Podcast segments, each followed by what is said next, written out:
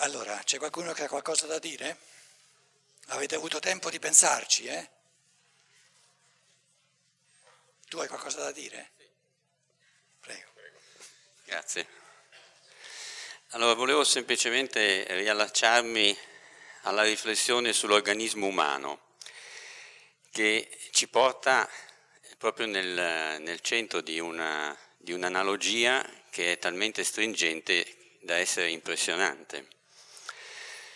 Il relatore prima ha detto nell'organismo umano che cosa è più importante, i singoli organi o la loro unitarietà? Entrambe le cose. Nessuno lo può negare. Allora io mi chiedo, e che cos'è un tumore maligno nell'organismo umano? Sono le cellule che seguono il principio della libera proliferazione e sfuggono ai meccanismi di controllo che, limitando questa proliferazione, garantiscono la solidarietà tra le cellule, nel senso che ciascuna deve svolgere un compito in armonia con le esigenze di tutto il corpo. Il risultato di questa anarchia è la morte dell'organismo. L'umanità oggi, in particolare il mondo industrializzato, mi sembra che si comporti nei confronti dell'organismo Terra come un tumore si comporta verso il corpo fisico umano. Sta rischiando di uccidere l'organismo Terra. Contemporaneamente il mondo industrializzato sta registrando un drammatico aumento dei casi di tumore. Si parla negli ultimi 50 anni, cito a memoria, potrei sbagliarmi, si è passati da un 5% di incidenza di casi di mortalità a circa un 30%. Senza fermarsi superficialmente all'analisi delle cause puramente fisiche di tale fenomeno, tipo l'inquinamento e altro, volevo chiedere al relatore se si può ipotizzare una necessità karmica collettiva di sperimentare nel proprio organismo ciò che noi stiamo facendo subire all'organismo vivente della Terra. Grazie.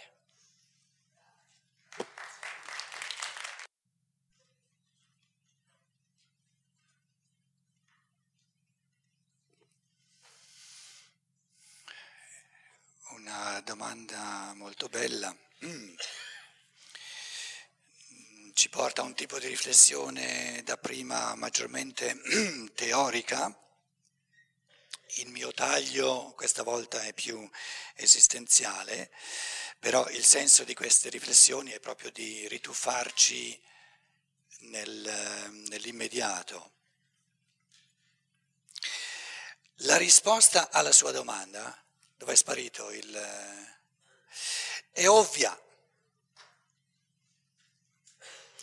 E la domanda si può considerare come domanda retorica, nel senso che l'organismo umano, fisico, eh, questo, è una cellula dell'organismo della Terra.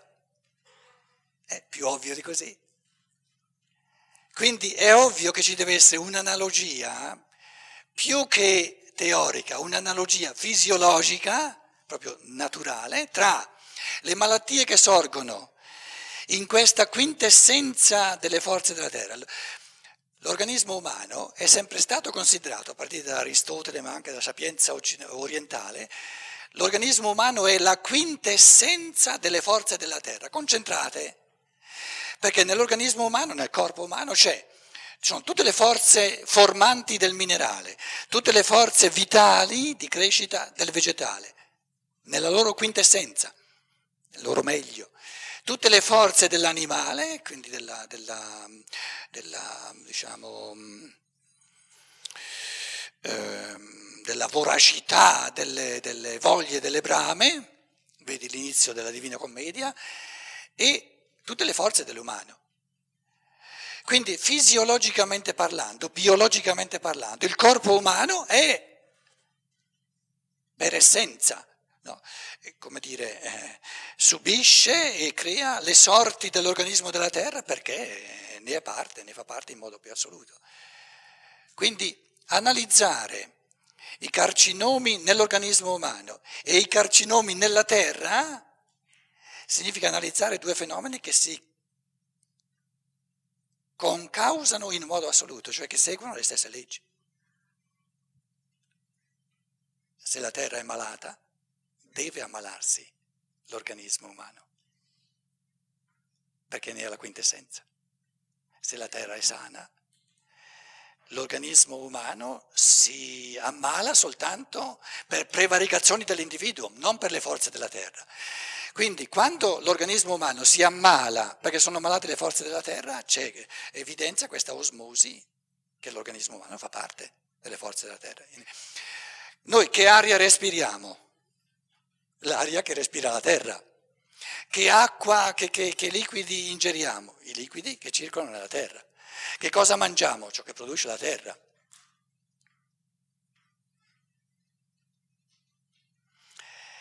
Una cosa che io non ho mai capito, perché trascende proprio la mia capacità mentale, purtroppo non riesco a capire tutto. Io non ho mai capito come si possa essere una persona moderna, eh, come dire, intelligente, istruita, andare al mercato a fare la spesa, a comprare gli generi alimentari con l'intento di spendere il meno possibile. Per me significa voglio far di tutto per suicidarmi. Invece di, di dire, un momento, quello che io compro, generi alimentari, che sia una banana, che sia un pezzo di carne, eccetera, no? Sono, è, è, il risultato delle forze della terra, come diceva lei, che noi stiamo, eh, stiamo inquinando, stiamo mettendo veleni nella terra, invece di dire, siccome io amo il mio corpo, gli esseri umani hanno, hanno perso l'amore di sé, hanno perso proprio ogni... No? Ma amare il mio corpo sarebbe la, prima cosa, la cosa più importante dell'amore di sé. Se io amo il mio corpo e se le cose sane, se la mela sana, se la patata sana costa di più, voglio spendere di più. E se non ho i soldi farò un putiferio in modo da averli i soldi. Ma voler spendere il meno possibile.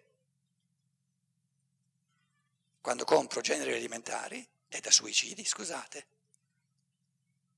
È una cosa che io non ho mai capito. Io in Germania, quando compro generi alimentari, prima di tutto voglio comprare, finché ho i soldi, che voi mi date, no? il meglio, se no vengo qui a Milano, già il volo, eccetera, se, se l'organismo non ha certe forze, vengo qui mezzo cadaverico e non, non, non riesco neanche, beh, oh, anche articolare i pensieri presuppone certe forze fisiche. Io non ho il diritto di, di venire a Milano mezzo morto. Non ho il diritto, farei un torto a voi, ma per, per, venire a Milano con le forze il più integre possibile del mio corpo significa avere la responsabilità, un minimo di amore di sé per amore altrui, che quando io compro i generi alimentari compro i migliori che ci siano, non soltanto biologico, biodinamico compro io, perché, so, perché provengono dalla terra coltivate in un certo modo, secondo, eh, non soltanto secondo le leggi della terra, ma secondo le leggi del sistema solare, eccetera, eccetera, eccetera, quando mangio un pezzo di formaggio, vi dico io, nella selva nera, è tutt'altra cosa che comprarlo a, a un supermercato qualsiasi, dove io mi dico, ma io sto avvelenando il mio corpo. Quindi io ho compreso la sua domanda tra i vari risvolti, no, che diceva che analogia c'è tra il, corpo umano e il corpo della terra. Non c'è nessuna analogia, è la stessa cosa. Il corpo umano è un frammento del corpo totale della terra. E se noi avessimo sempre più gente ma non è che io sto facendo adesso eh, propaganda, come dire, commerciale o eh, eh, per, il, per, il, biodinamico o per il biologico. No, non si tratta di questo, si tratta di, di cammini di coscienza umana. Se noi avessimo, imparassimo No? a rispettare, a onorare le forze del corpo fisico che sono il sostrato di ogni cammino di, di coscienza, di ogni cammino di amore, e se imparassimo veramente ad avere abbastanza responsabilità nei confronti delle forze della terra ecologiche, nei confronti delle forze del nostro corpo, da comprare veramente i cibi migliori che ci sono, finirebbero di costare il doppio, santa pace. Perché i cibi migliori devono costare tre volte di più degli altri?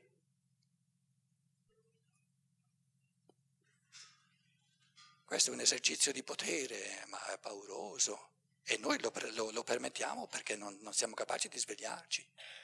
Perché nel momento in cui si raddoppiano, in Germania stanno aumentando eh, la gente che com- compra eh, prodotti biologici, Una coscienza che veramente va, dice ma perché dobbiamo comprare da Aldi o da, da, da eh, roba che non vale nulla, un pollastrello che, che, che, che invece, di, invece, di, darti forze ti, ti, ti manda all'altro mondo.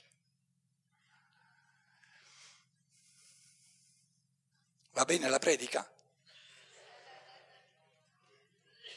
Non è una predica, è una cosa seria.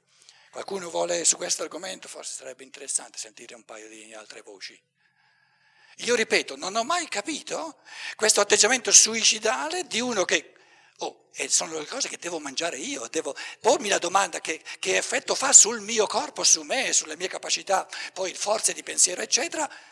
Compro con, con l'intento di comprare la, la, la merce il più scadente possibile in modo da spendere meno soldi. Ma tu non ti sei mai chiesto poi tutti i soldi che devi spendere col medico? ti costa tre volte di più. Se uno facesse il calcolo totale di corpi che diventano sempre più deboli, perché noi vogliamo spendere sempre di meno, sotto, eh, quando tiriamo i conti alla fine ci costa tutto molto di più. Sarebbe molto meglio, ci costerebbe molto di meno se mangiassimo meglio. E nel corpo non è soltanto importante il palato, importante anche lo stomaco. E quando uno sta male deve avere il coraggio di dirsi, importa poco se il palato non gli piace più di tanto, l'importante è che piace allo stomaco. Allora si, si, eh, si, si ritrova la salute. Però dicevo, sentiamo un paio di parole, qualche bastian contrario che... Un pensiero su il passaggio tra società attuale e società organica pensando a quello che stiamo vivendo in questo, in questo momento. E quindi a un'economia organica, un'economia di talenti, dove, dove l'uomo esprime il meglio di sé in favore degli altri. Ora, un problema che riconosco di avere e che riconosco anche in, altri, in altre persone è quello di venire a contatto con i propri talenti, rischiare di non scoprirli, quindi avere un tesoro che non, che, che non sia in grado di conoscere. A questo punto vedo che la prima cosa è necessario mettere in condizione eh, il bambino, mentre sta crescendo, di conoscere, di venire a contatto con i, propri, con i propri talenti in maniera che li possa coltivare e renderli disponibili.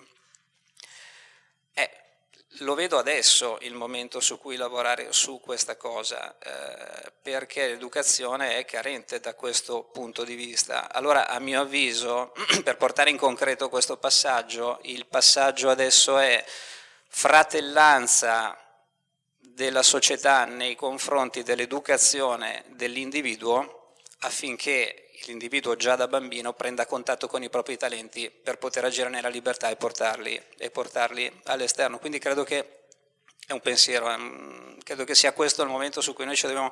L'educazione è chiave adesso, è il passaggio chiave perché si possa arrivare a fare poi il passaggio successivo.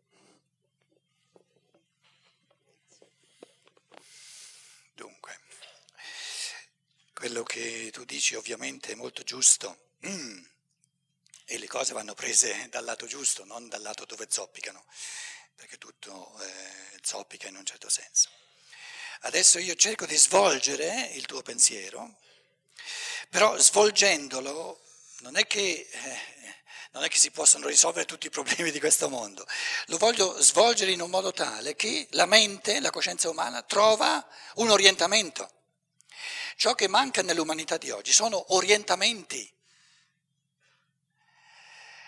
dovuto alla complessità della vita, dovuto diciamo alla precarietà esistenziale, dove l'individuo vive sempre più paura, venendo meno l'autorità morale delle, diciamo, delle voci del passato, della religione, eccetera, l'individuo oggi si trova profondamente senza orientamenti che è anche giusto, perché questi orientamenti se li deve riconquistare lui liberamente.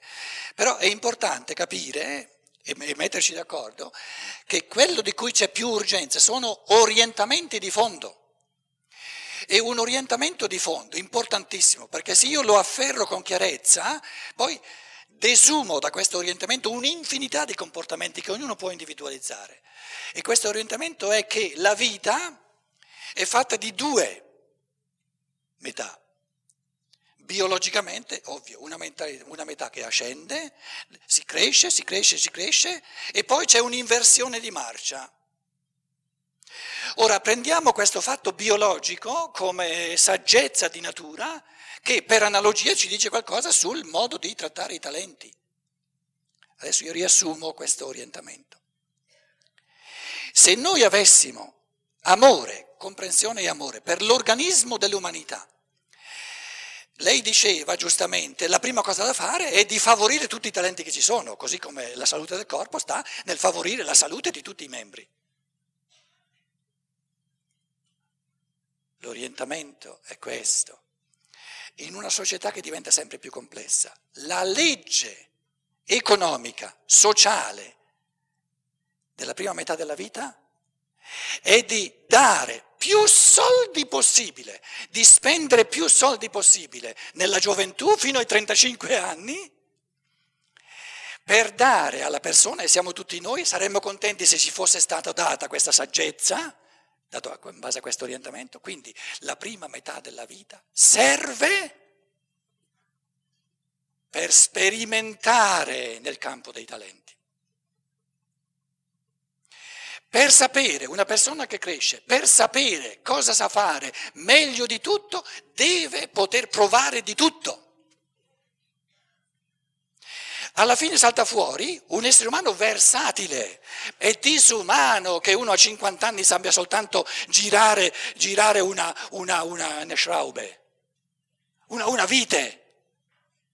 L'essere umano, l'animale è specializzato, l'essere umano è versatile, potenzialmente capace di far tutto.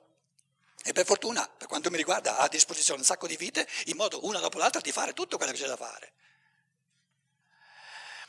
Nella misura in cui noi, e questa è diciamo la solidarietà, l'amore per gli altri della generazione che è nella seconda metà della vita, che attraverso questa dovizia, questa, questa, questo esubero di forze dell'amore, spende tutti i soldi che può nella, nella, nella, nella, fa, nella gioventù che sta crescendo, avremo persone.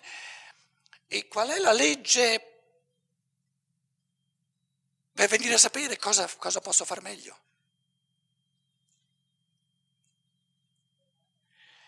Ciò che io posso far meglio è ciò che per chi, per chi questo pensiero lo può, lo può, accogliere. Ancora prima di nascere, il mio io superiore con l'angelo custode si è riproposto, ha fatto un piano di vita, questa volta vuoi fare questo, questo, questo, questo, questo. Però incarnandoci la, la coscienza si ottenebra, abbiamo la coscienza degli ordinari e uno si chiede, che devo fare? E la legge del karma è, dovunque c'è bisogno attorno a te, fallo, aiuta! Non metterti subito in una specializzazione, a un binario così stretto che poi saprai fare una cosa sola. E se quella è sbagliata? Quindi, diciamo, l'orientamento per, per, per portare a maturazione il massimo di talenti nel massimo di persone è di dare alla gioventù fino alla metà della vita la possibilità di sperimentare, di fare tutto quello che vogliono. Quando io ho provato un sacco di cose, so sempre meglio, questo lo so far meglio, mi dà più gioia e questo invece non lo so far di meno. Quindi così come la prima metà della vita è fatta per questa libertà di provare di tutto e di non fissarsi, se diamo questa, questa, questa versatilità, questa mobilità, questa libertà quindi la prima metà della vita è l'amore della seconda metà verso la prima metà. Sono altre persone umane che sono nella prima metà, quando io sono nella seconda. Quando una persona umana ha avuto la possibilità di godersi questa libertà e di aver fatto emergere il talento fondamentale, quello che sa far meglio, la seconda metà della vita è fatta per l'opposto. Adesso si, si inverte la legge della vita. Così come, così come, nella prima metà della vita, fino a, a 35 anni, ognuno aveva il diritto di dirmi aiutami, aiutami, ti aiuto, ti aiuto, ti aiuto. Si inverte e l'individuo dice io so fare al meglio questo e faccio questo. Chi ha bisogno di questo talento venga e gli altri vadano allo sportello accanto. Però la forza di immettere un talento così genuino, così arricchente tutta l'umanità, sorge soltanto da questa, esperiment- questa sperimentazione doviziosa, ricca, permessa proprio dall'amore della generazione che ha, un sacco, che troppi soldi.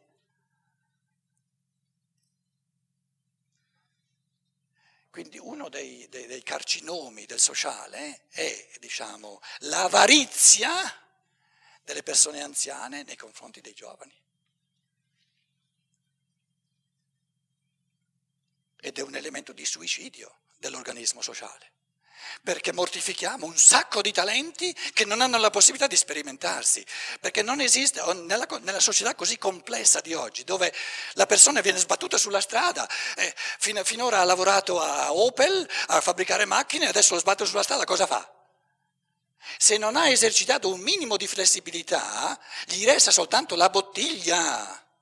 E la bottiglia è un disastro, scusate, se ha figli, eccetera, la povera moglie ha cominciato a bere, eh, va all'altro mondo. Ora, stavo dicendo, sono orientamenti, ma sono orientamenti fondamentali. Se noi li afferriamo, li capiamo bene e cerchiamo di comportarci in questo modo, salta fuori tutto un altro tipo di società, più ricca, più bella, piena di libertà. Perché se uno ha provato un sacco di cose e dice questa è quella che so fare meglio, ci metterà tanta gioia, un tale talento che tutti si avvalgono volentieri di, di coloro di ne, che, che ne hanno bisogno di questo talento. Però la specificità, lo spicco di ciò che so fare risalta soltanto dall'aver sperimentato anche ciò che non so fare. Perché se io non ho mai sperimentato ciò che non so fare, come, so, come, come faccio a sapere se, se, so farlo o se non lo so fare? Soltanto provando. Quindi noi abbiamo una società retriva, una società repressiva. Pensiamo che più la gioventù sperimenta più è caos. Ma no, ma no!